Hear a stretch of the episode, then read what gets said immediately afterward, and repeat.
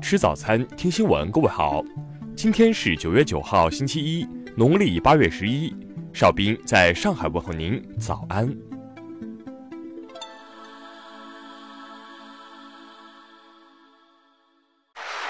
首先来关注头条消息。南京市民小曹近日向媒体反映，他在南京市妇幼保健院早产下的男婴因病离世后，整理病历时发现。孩子的死亡时间、年龄、病危时间等多数都存在疑点。小曹表示，孩子七月二十八号去世，但治疗通知书却显示七月二十九号还在抢救，火化通知书日期又是七月二十七号。另外，小曹孩子在该院的新生儿入院记录和儿童病危通知书的时间相同，其动静脉置管知情同意书显示孩子年龄为零天，死亡病例讨论记录上却显示为四天，因此。小曹及其家属怀疑医院篡改了病历，对此，南京市妇幼保健院新闻宣传办负责人表示，目前院方已向南京地区医疗负责保险赔偿中心报案，由该第三方机构对此事进行核查。如若医院有责任，不会逃避。南京地区医疗责任保险赔偿中心则表示，目前正在专家评估环节，整个过程需七到十个工作日之后才能有相关的处理结果。听新闻早餐知天下大事。海关总署昨天发布的数据显示，今年前八个月，我国货物贸易进出口总值二十点一三万亿元，同比增长百分之三点六，延续外贸平稳发展态势。截至六号，今年新三板挂牌公司累计成交金额达五百五十七点三三亿元，上周成交十四点六五亿元。其中，以做市场方式成交八点四二亿元，以集合竞价方式成交六点二三亿元。截至昨晚，四川威远地震已致一人死亡，六十三人受伤，受灾人数一万零八百八十三人，房屋倒塌一百三十二间，严重受损一百六十一间，轻微受损四千八百八十间。香港警方昨天确认，黄之锋被捕，将于今日在东区裁判法院提堂。一千零九百九十九只中国 A 股正式纳入标普新兴市场全球基准指数，该决定于九月二十三号开盘时生效。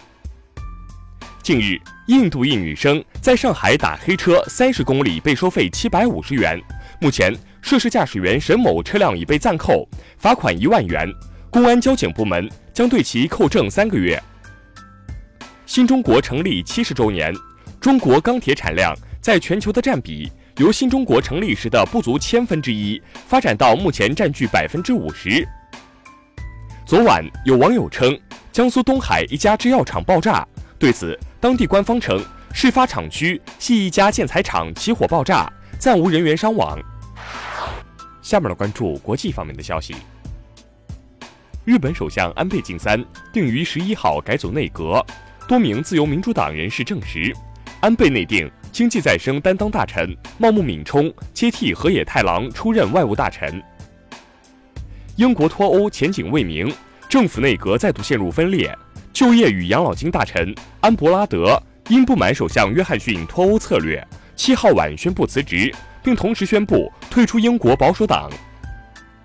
伊朗原子能组织发言人贝赫鲁兹卡麦勒万迪七号确认。伊朗已经具备生产风度超过百分之二十浓缩铀的能力，只是暂时不打算这样做。委内瑞拉外交部七号发表声明，严厉谴责近几周在香港发生的暴力示威事件，并向中国政府和人民表示支持。俄罗斯与乌克兰七号各释放了三十五名扣押的对方人员，这是二零一八年十一月俄乌克赤海峡事件后首次交换被扣押人员。菲律宾南部一处公共市场七号发生爆炸，造成至少七人受伤。伊斯兰国宣称对此次袭击负责。沙特国王任命其子阿卜杜勒阿齐兹本萨勒曼接替法哈利德法利赫担任能源大臣一职。报道称，该职位是沙特政府最重要的职位之一。波音公司一名发言人透露，由于波音 777X 机型飞机在进行测试过程中出现问题。波音公司已暂停了对该机型飞机的测试。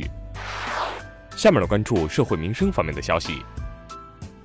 金华一男子酒驾被查时不配合吹气，称吹到快休克，假摔倒地不起，最终交警对其处以扣十二分、罚款一千八百元。日前，哈尔滨一女子在出站时遇到一陌生男子搭讪，女子大声呵斥，竟遭该男子暴打。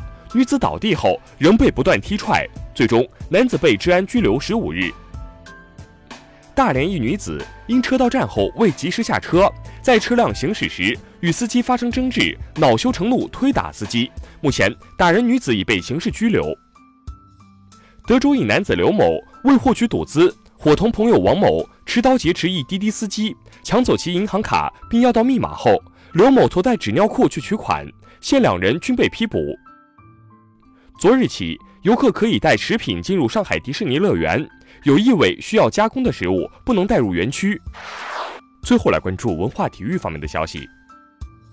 男篮世界杯十七到三十二名排位赛昨晚展开最后一轮的争夺，中国男篮以七十三比八十六不敌尼日利亚，无缘直通奥运。中国 U 二十二昨晚迎来热身赛的第二个对手越南 U 二十二，最终中国国奥零比二。不敌越南国奥，两战不胜。电影《小丑》获第七十六届威尼斯电影节主竞赛单元最佳影片金狮奖。这是根据漫画人物改编的超级英雄电影，首度在欧洲三大电影节中获奖。美国纽约曼哈顿的知名雕塑华尔街铜牛七号遭人用硬物损坏，嫌疑人已被警方逮捕，目前尚不清楚此人动机。以上就是今天新闻早餐的全部内容，请微信搜索 xwzc 零二幺，也就是新闻早餐拼音首字母再加数字零二幺。如果您觉得节目不错，请点击再看按钮。一日之计在于晨，新闻早餐不能少，咱们明天不见不散。